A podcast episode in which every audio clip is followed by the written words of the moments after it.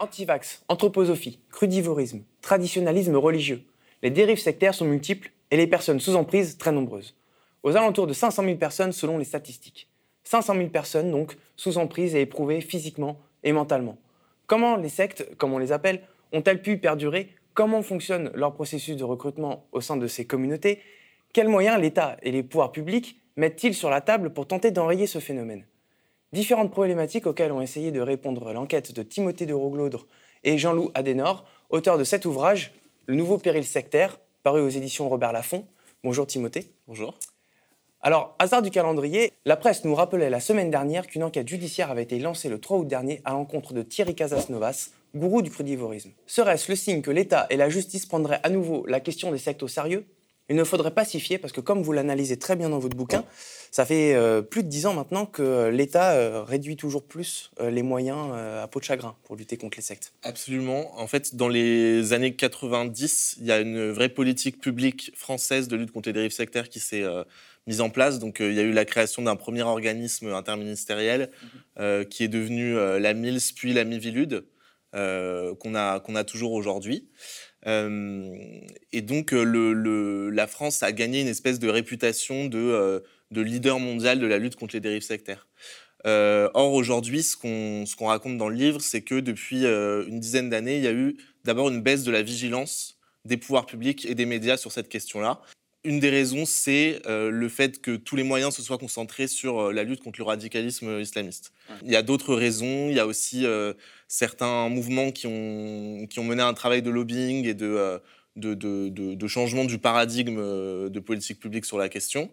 Euh, et le résultat de tout ça, c'est que euh, en fin 2019, la presse a annoncé la dissolution de la Mivilude, qui n'a pas eu lieu finalement. Mais ce qui s'est bien passé, c'est le rattachement de la Mivilude au ministère de l'Intérieur, alors que jusque-là, elle était placée directement sous la tutelle du Premier ministre. Donc le, résultat de ça, c'est d'abord une baisse d'effectifs, parce qu'on avait une quinzaine de conseillers. Aujourd'hui, on a, on a 8 agents euh, euh, pour la Mivilude, euh, avec des difficultés à recruter de nouvelles personnes pour des raisons budgétaires. Une baisse du budget de fonctionnement de, de l'ordre de 35 000 euros en, en 7 ans.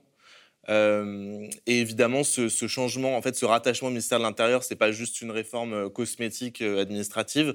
ça, ça, génère vraiment une perte d'autonomie politique, puisqu'il y a des couches administratives en fait qui s'empilent sur la chef de la Mivilude, qui n'a même plus le statut de présidente. Il n'y a plus de président de la Mivilude, il y a seulement une chef de service. Et la dernière chose qu'on peut rajouter, c'est qu'il y a aussi une, il y, a eu une espèce de, de euh, d'enfumage euh, politique de la part du gouvernement et notamment de Marlène Schiappa, euh, ministre de la Citoyenneté, qui a repris le dossier en main. Et qui a communiqué à partir de début 2021, après un an et demi de confusion et de silence gouvernemental, qui a prétendu opérer un renforcement de la Mivilude. Et en réalité, quand on regarde les, mesures, voilà, les effectifs, le budget, etc., tout ça, toutes euh, ces baisses de, moyens n'ont pas été remises en question jusque-là. Euh, et donc, c'est en fait essentiellement de la communication, euh, cette, ce, supposé renforcement. Du, coup, est-ce qu'on peut vraiment remettre en question la volonté de l'État et du gouvernement actuel de lutter contre les dérives sectaires?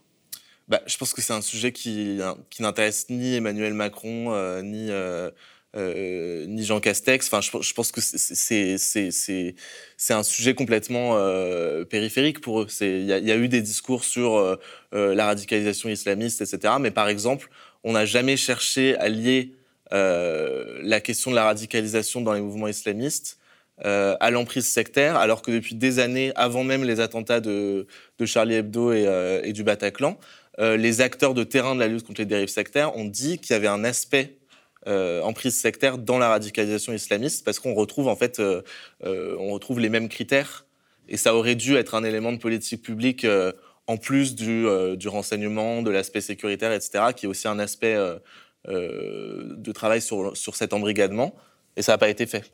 Bah justement, puisque tu parles des aspects de, de l'emprise sectaire, c'est vrai que c'est vraiment très protéiforme. Tu mets en, vous mettez avec Jean-Loup Adenor beaucoup de cas de figure en, perspective.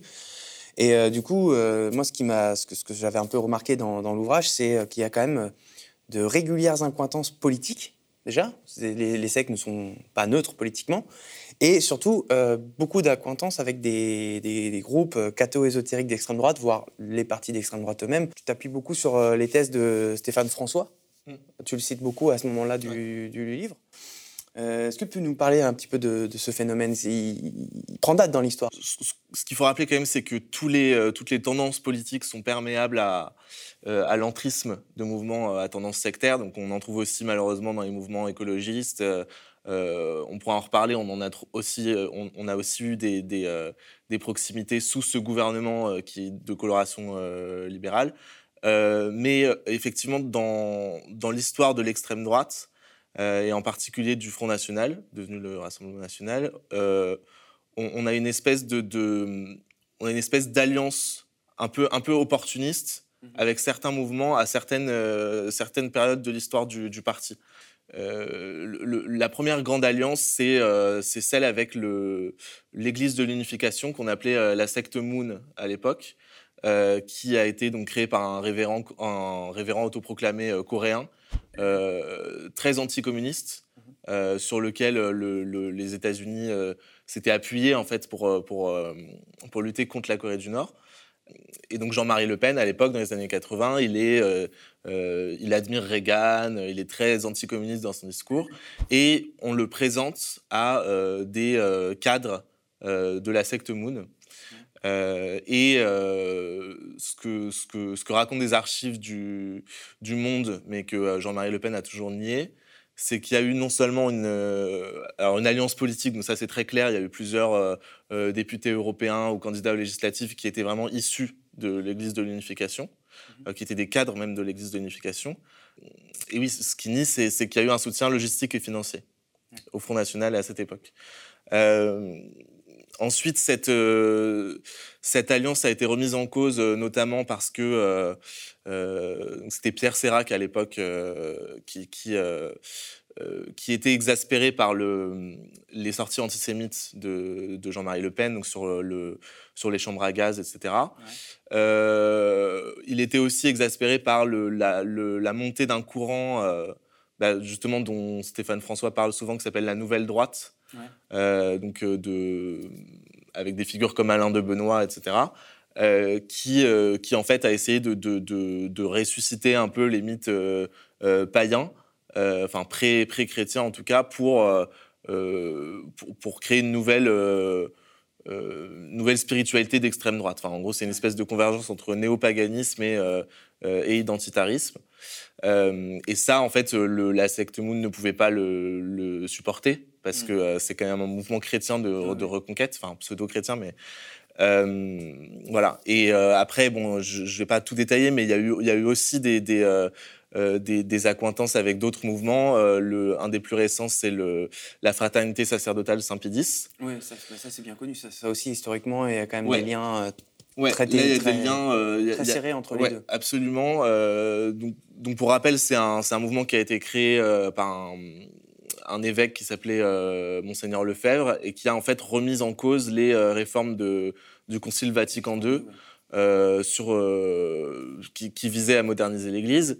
Euh, donc c'est un mouvement en fait qu'on qualifie communément d'intégriste, qui, mélange euh, une liturgie complètement euh, bah, complètement traditionnaliste avec la messe en latin, le, le prêtre qui est dos à l'assemblée, etc. Enfin tout toute la liturgie pré-Vatican II, et des idées d'extrême droite très marquées, euh, notamment, il y avait eu un pèlerinage à l'île-dieu euh, sur la tombe du maréchal Pétain. Euh... Et on sait que des membres de l'extrême droite du Rassemblement national traînent beaucoup à Saint-Nicolas du Chardonnay, l'église où ils prêchent euh, d'ailleurs illégalement parce qu'ils sont censés être excommuniés. Tout à fait, ils, ont, ils, occupent cette église illégalement et c'est vraiment le, le, Gotha de toute l'extrême droite parisienne. Marine Le Pen y a fait baptiser ses enfants. Jean-Marie Le Pen y a passé beaucoup de temps. Et, euh, et donc, sous, euh, sous Jean-Marie Le Pen, c'était euh, vraiment la fraternité Saint-Pédis, c'était un des mouvements de base de, du parti. Ensuite, Marine Le Pen, on le sait, a fait une espèce de nettoyage. En disant qu'on les affiche moins, mais on va quand même euh, le, dimanche à l'abri des caméras de Alors, voilà, déjà. Et, euh, et, on en trouve toujours dans les, euh, dans, en fait, dans les conseils municipaux ou régionaux. localement, on trouve toujours des, des gens qui se présentent sous l'étiquette Rassemblement national, qui en fait sont issus ou assez proches de la fraternité Saint-Pédis. Ce qui distingue ce genre de, de secte euh, des autres que tu vas euh, décliner par la suite, c'est que c'est pas le genre de, c'est pas forcément une secte dans laquelle on va rentrer parce que dans laquelle on va être recruté. C'est quelque chose qui se transmet un petit peu au sein de la, au sein de la cellule familiale. Et l'emprise, elle est très forte là à ce niveau-là. Ouais, parce qu'en fait, bah, en, en l'occurrence, la fraternité Saint-Bizis, c'est pas, c'est pas euh, ce qu'on appelle, nous on fait une, une typologie entre euh, les mouvements euh, isolationnistes et les mouvements expansionnistes. Mm. C'est-à-dire, en gros, les isolationnistes, c'est un peu, un peu les témoins de Jéhovah ou la communauté, la famille dont on a, dont on a parlé dans la presse récemment. Euh, où en fait euh, les gens vivent entre eux, ils n'ont aucun contact avec le monde extérieur et, euh, et en fait ils vont pas tenter d'influencer la société dans son ensemble, contrairement au mouvement donc expansionniste. Et la fraternité est vraiment dans cette optique-là de, reconquête, enfin de, ramener des valeurs, des valeurs traditionnelles catholiques, etc. La fraternité Saint-Pédis et son bras politique Civitas ont eu un rôle assez important euh, dans certaines mobilisations anti-vaccins euh, depuis, le début de la, pandémie. Et en fait, c'est pareil pour, les adeptes. Euh, c'est pas des gens qui vont vivre en communauté fermée, ils vont vivre dans leur famille, effectivement. Euh, et en fait, toute leur vie va être euh, régie par les abbés de la fraternité. C'est un peu leur, c'est une figure qui est supérieure à celle du, du père de famille. Ouais. Euh, donc nous, moi j'avais euh, j'avais enquêté avec euh, avec Jade Serrano pour le magazine Néon sur sur les femmes dans la fraternité Saint-Pédis. Et par exemple, il y a vraiment une hiérarchie patriarcale complètement assumée entre l'abbé qui est vraiment le, la courroie de transmission de la parole divine, le père de famille, et tout en bas, les, femmes et les, enfants. et donc du coup, ça, a mené à des situations absolument... Euh, absolument horrible où, euh, où certains abbés ont couvert des violences euh, conjugales au sein de, de, couples pour, pour en fait, enfin pour, pour sauver le mariage, etc. C'est une emprise qui se qui apparaît dans, dans, dans, la vie quotidienne, mais qui est effectivement un peu plus complexe que, le, que les clichés qu'on peut avoir sur le groupe fermé avec un gourou. Euh, euh, qui, euh, qui est tout le temps euh, sur le dos des adeptes. C'est souvent beaucoup plus subtil que ça. Mais évidemment, quand on parle de, de dérives sectaires, de sectes, de communautés sectaires, en attendant, on, on, pense comment, ils sont, comment on est recruté, comment les gens rentrent, comment ça se fait que les gens peuvent à un moment donné baisser leur garde et, et dire allez, je vais devenir anthroposophe, je vais me plonger dans l'anthroposophie ou, ou, dans le crudivorisme. On pourrait s'imaginer que ce sont des gens complètement brisés mentalement, voire peut-être même sous-diplômés, ou enfin, je sais pas, ce, genre de, de, clichés, de stéréotypes qu'on a très rapidement. En fait, c'est beaucoup plus compliqué. C'est même pas du tout ça, en fait. En fait, c'est vraiment le phénomène sectaire touche vraiment toutes les, toutes les classes sociales, avec des degrés différents. Euh, certains mouvements vont cibler plus certaines catégories. Euh, par exemple, euh, la scientologie recrute beaucoup dans les milieux d'affaires ou, euh, dans les milieux people, enfin aux États-Unis surtout parce qu'en France, ils n'y arrivent pas. Certaines communautés catholiques dont on parle ont ciblé la bourgeoisie catholique conservatrice traditionnelle, quoi, le, le l'électorat de, Fillon à l'époque et peut-être un peu de Zemmour maintenant. Euh, et euh, voilà, le, les mouvements New Age ou l'anthroposophie euh, vont plus cibler les classes, les, classes moyennes, supérieures, urbaines, soucieuses de leur bien-être, etc. Et à l'inverse, on a des mouvements plus populaires dans leur, dans leur cible, bah, notamment des mouvements islamistes ou, ou évangéliques radicaux qui, qui, qui, profitent du retrait de l'État dans les quartiers euh, populaire pour, euh, bah, pour remplacer, en fait, pour jouer un peu le rôle que jouait à l'époque l'Église catholique et le Parti communiste euh, ouais. dans, les, dans les quartiers populaires. Mais alors après, effectivement, c'est ça touche toutes les classes sociales, mais toutes n'ont pas forcément les mêmes moyens de lutter contre l'endoctrinement d'un proche ou voilà. Et ça, c'est aussi un, avertissement qu'on fait dans le, dans le livre, mmh c'est que si l'État continue de se retirer de la lutte contre le phénomène sectaire, on risque d'aller vers un modèle euh, à l'américaine où, euh, où l'État se moque complètement, enfin se lave les mains de, de ce qui se passe euh, de, l'emprise sectaire en fait, et seuls des cabinets d'avocats, des gens proposent des services extrêmement chers et donc du coup seulement accessibles aux classes supérieures pour, pour essayer de sortir leurs proches d'un mouvement euh, à tendance sectaire. Et ça, c'est un modèle, euh, c'est un, un, modèle quand même assez effrayant, quoi.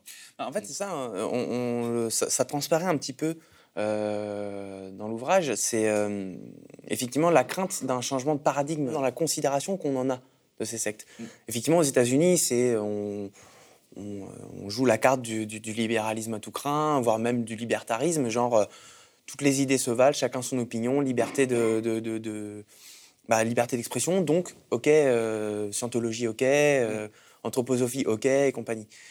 Et on a un petit peu ça, on, sent ça un petit peu dans le livre, euh, la crainte d'en arriver à embrasser le paradigme américain.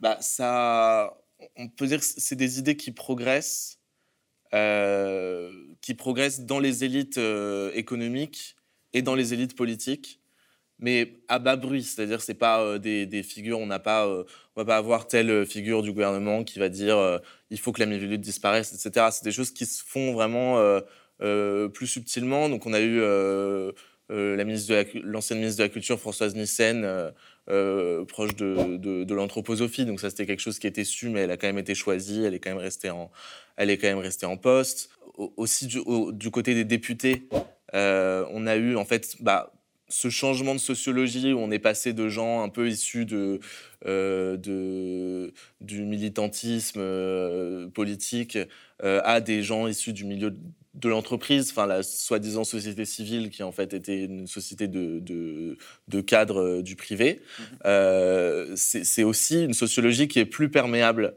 à ces discours, alors pas forcément sectaires, mais plus largement ésotériques, New Age, développement personnel, etc. On a un groupe de députés qui défend le, euh, la, méditation pleine conscience et notamment, euh, notamment à, l'école mmh. euh, chez les jeunes. Donc c'est évidemment c'est pas c'est pas forcément c'est pas c'est pas quelque chose de sectaire en soi, mais certains acteurs de la lutte contre les dérives sectaires alertent sur le fait que ça peut que déjà ça a une origine spirituelle qui n'est pas forcément dite, mmh. Euh, bouddhiste en l'occurrence, et que ça peut être aussi un terrain de recrutement euh, euh, pour un, terrain d'emprise pour, pour, pour des gourous. par exemple, aux États-Unis, dans les, dans, les, dans les mouvements qui promeuvent la méditation pleine conscience, on a beaucoup d'anthroposophes. Que ce soit la connivence avec les, politiques, voire leur, ou simplement leur inaction, l'exemple qui m'avait frappé, c'était ce village des, des Hautes-Alpes, euh, bon, là, j'ai l'impression qu'il y a un petit peu tous les, cours, tous les différents courants New Age qui, mm. sont, qui, qui passent. Dedans, c'est à l'échelle d'un village et ben, bon, on il ne se passe pas grand-chose pour lutter contre, contre ce phénomène. Donc, c'est un village qui s'appelle euh, qui s'appelle Eour, euh, dans, les, dans les Hautes-Alpes, pas très loin de Gap. Mm-hmm. qui en fait dans les années 60-70 était en voie de désertification. Il y avait beaucoup moins d'habitants qu'avant. Et donc, comme ça se faisait beaucoup à l'époque, il y a une euh, communauté de New Age euh, qui s'appelait Terre Nouvelle, qui s'est euh, implantée en fait pour repeupler le, village. et donc, elle a construit bah, sa propre contre-société. et la mairie elle-même a, été complètement en soutien. Il y a eu d'abord un éditeur qui s'appelait Yves Michel, qui s'inspirait d'expériences similaires, notamment au Royaume-Uni. Euh, puis euh, Caroline Yaffi, la, dernière maire euh, qui a passé le relais aux, dernières municipales, qui est alors, elle a un profil assez intéressant parce qu'elle fait vraiment partie des pionniers de cette communauté Terre Nouvelle. Et en fait, c'est la fille de l'ancien patron de, de, Sopiquet, une femme issue de la bourgeoisie urbaine qui, qui est tombée dans cette, cette, communauté et qui a utilisé l'argent de son père pour ouvrir une, une, exploitation en biodynamie. Donc euh, la biodynamie, c'est le, la branche agricole de l'anthroposophie. Euh, elle a mis ses enfants en école Steiner, etc. Euh, et, et, donc elle a été maire de ce village. et ce qui est intéressant, c'est que en, surface, quand on va sur le site de la mairie, quand on lit la presse, etc., on a l'impression que c'est un éco-village. Il y a du, du maraîchage bio, du recyclage des eaux usées, etc. Et en fait, quand on y va et quand on parle avec des, anciens habitants, on se rend compte que c'est pas, c'est ça en partie. Mais c'est pas que ça. Euh, c'est un, village qui est complètement sous, euh, euh, sous influence du New Age, de l'anthroposophie, où tout le monde se soigne aux médecines parallèles, de, la naturopathie un peu classique, ça peut être du chamanisme, ça peut être de l'access bars, qui est une méthode inventée par un scientologue américain. Enfin, il y a vraiment une espèce de pot pourri de tout euh, toutes les tendances, euh, toutes les tendances euh, New Age. On pourrait se dire ils sont entre eux, ils font leur vie, voilà. Mais bon, déjà pour les enfants, c'est quand même assez, assez inquiétant. Il y a une école, une école qui était labellisée Steiner jusqu'à jusqu'à récemment. où en fait on a, comme dans beaucoup d'autres écoles Steiner, une, tolérance envers la, un, laxisme en fait envers la violence entre enfants, parce qu'il y a l'idée euh, que, euh, que, par exemple, la cour de récréation reproduit l'ordre cosmique et qu'il ne faut pas la perturber. Euh, voilà, il y a beaucoup de, de, de, discours sur le karma, la vie antérieure, etc., qui vont justifier des, des, violences absolument oui, c'est ce qu'on dit, horribles. Un, des cas de figure justement qui est exposé, c'est un jeune garçon qui a des problèmes psychomoteurs. Et il est, comme il a du mal à trouver sa place dans l'école publique traditionnelle, il est mis dans une école Steiner. Et bah, c'est exactement ce qui lui arrive. Quoi. Il subit des maltraitances et, on, le, à, lui ainsi qu'à sa mère, on lui répond euh, bah, Oui, mais c'est parce que dans une vie antérieure, tu as fait des conneries. C'est un petit peu ça. C'est ça. En fait, euh, c'est assez caractéristique de, euh, de la manière dont les, dont les mères, parce que c'est beaucoup les mères sont, sont recrutées par, par ces écoles. et ce qui est arrivé à Françoise Nissen est assez similaire d'ailleurs c'est que donc cette, donc, on l'appelle Carla dans le livre euh, parce qu'elle a voulu rester anonyme. Euh, donc c'est une, femme de classe aisée qui effectivement a un fils dyspraxique et dysgraphique mhm. qui se fait maltraiter par une, institutrice dans une école publique. Donc, comme beaucoup de, de, mères avec des, des, enfants à besoins spécifiques, elle, euh, elle se met en quête d'une pédagogie alternative. Elle regarde un peu Montessori, ça lui convient pas. Euh, et, donc, du coup, elle découvre cette école Steiner en pensant que c'est une pédagogie alternative comme une autre. Euh, et elle arrive, elle voit une école en pleine nature, avec beaucoup de place laissée aux activités artistiques, donc hyper séduisant. et en fait, elle se rend compte, bah, petit à petit déjà, elle se rend compte de tout l'aspect ésotérique, spirituel qu'on lui avait pas annoncé. les les paroles de Rudolf Steiner récitées le matin, la spirale de l'Avent, qui est une fête euh, autour de Noël où, euh, euh, où on dispose des branches de sapin en forme de spirale et, les enfants sont plongés dans le noir. Il y a des bougies sur la spirale et ils doivent tourner autour de la spirale pour découvrir leur vrai moi. Enfin, c'est quelque chose de très, très ésotérique. Et ça, elle le découvre en fait après, après avoir inscrit son enfant dans cette école. Et euh, pire que ça, elle, se rend compte petit à petit que euh, euh, son enfant est, frappé par les autres enfants de l'école, que les parents de l'école le traitent de porc parce qu'il n'arrive pas à manger correctement étant, en situation de handicap. et il, sera aussi frappé par un professeur de l'école plus tard. Et en fait, pendant, pendant des mois, des années, elle, essaie d'obtenir des, des, réponses de, la part de la euh, direction de l'école, même s'il n'y a pas vraiment de direction dans ces écoles, ce qui rend les choses un peu plus, euh, encore plus compliquées. Et, en fait, c'est le silence complet, ou alors on lui dit euh, tu dois faire un travail sur toi-même, etc. Jusqu'au jour où elle reçoit la fondatrice de, de l'école, qui lui dit écoute, si ton enfant est handicapé et s'il se fait frapper, c'est parce qu'il a commis une faute dans une, dans une vie antérieure. C'est quelque chose d'extrêmement violent euh, dont, euh, euh, dont en fait elle s'est toujours pas remise, surtout qu'elle a fait une, bah, elle a fait plusieurs années de dépression. Elle, a absolument. C'est ça qui est le plus préoccupant, c'est que ces recours en justice en plus n'ont pas n'ont pas abouti. Non, elle a elle a elle a eu 50 procédures judiciaires où déjà dès le début le parquet a, a écarté la, la responsabilité de l'école. alors qu'il y avait une autre mère qui était dans le même cas qu'elle, en fait, qui portait plainte. Euh, donc du coup, elle a seulement retenu euh, le, le, le, prof dans les, dans les accusés, quoi. Oui, oui. Euh, et le parquet avait requis une certaine peine de prison, etc.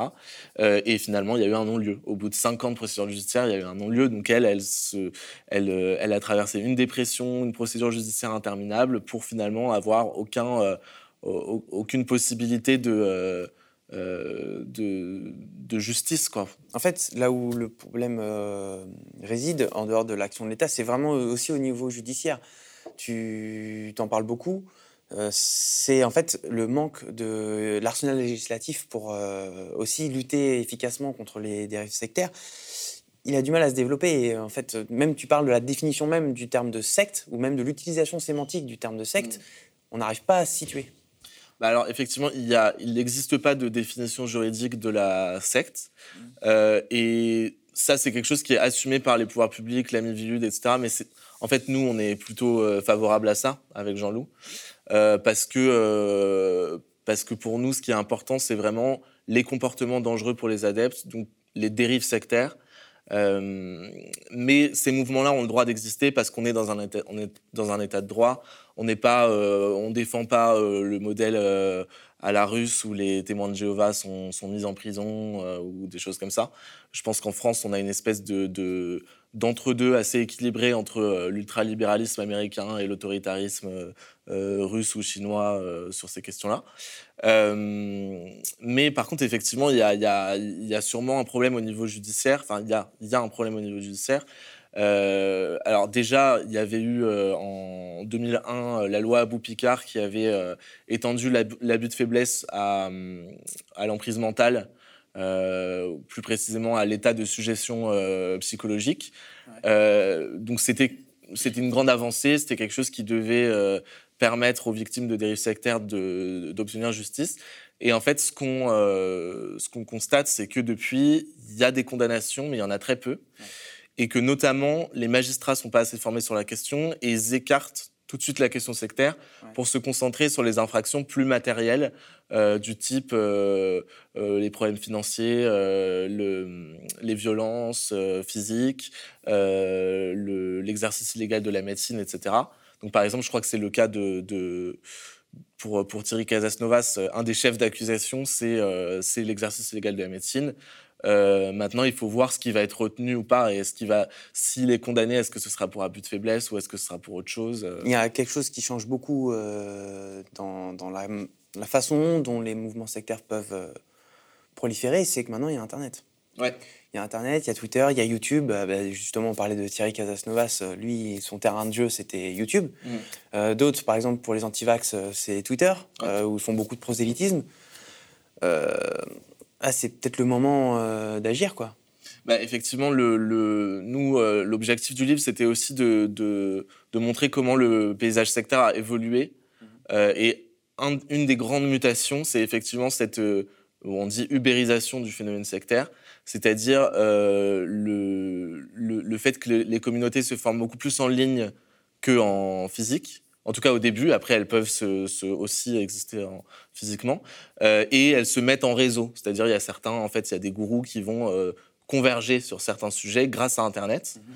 Euh, et ça rend les choses beaucoup plus compliquées pour, pour les pouvoirs publics. En fait, ça rend ces mouvements beaucoup plus difficiles à surveiller.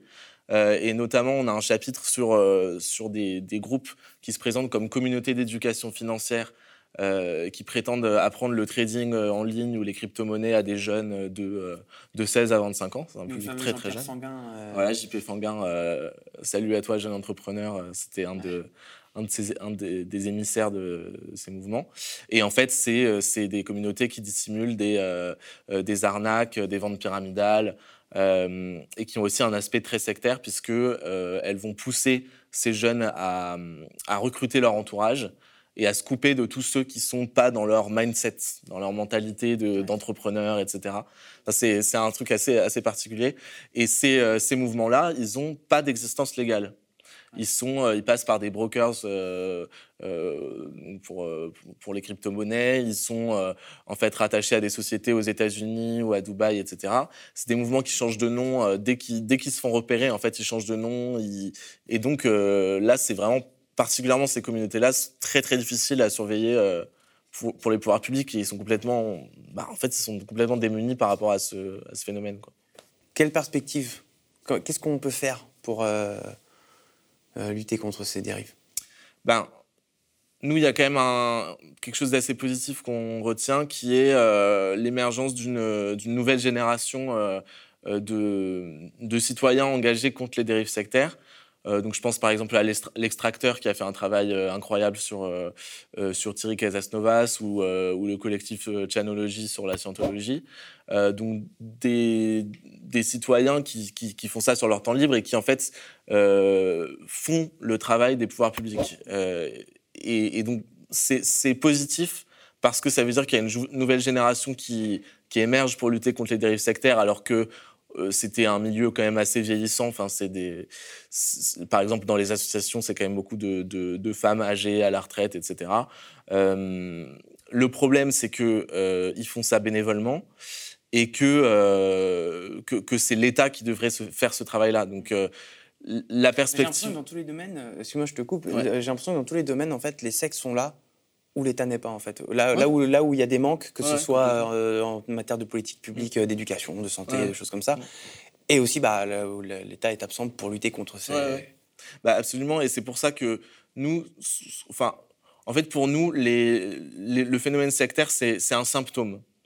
Euh, c'est un symptôme de plein de choses. C'est un symptôme de la d'une crise de la transcendance, d'un manque de sens, d'horizon commun, etc. que voilà d'une atomisation de la société, euh, d'une perte de valeurs collectives, etc.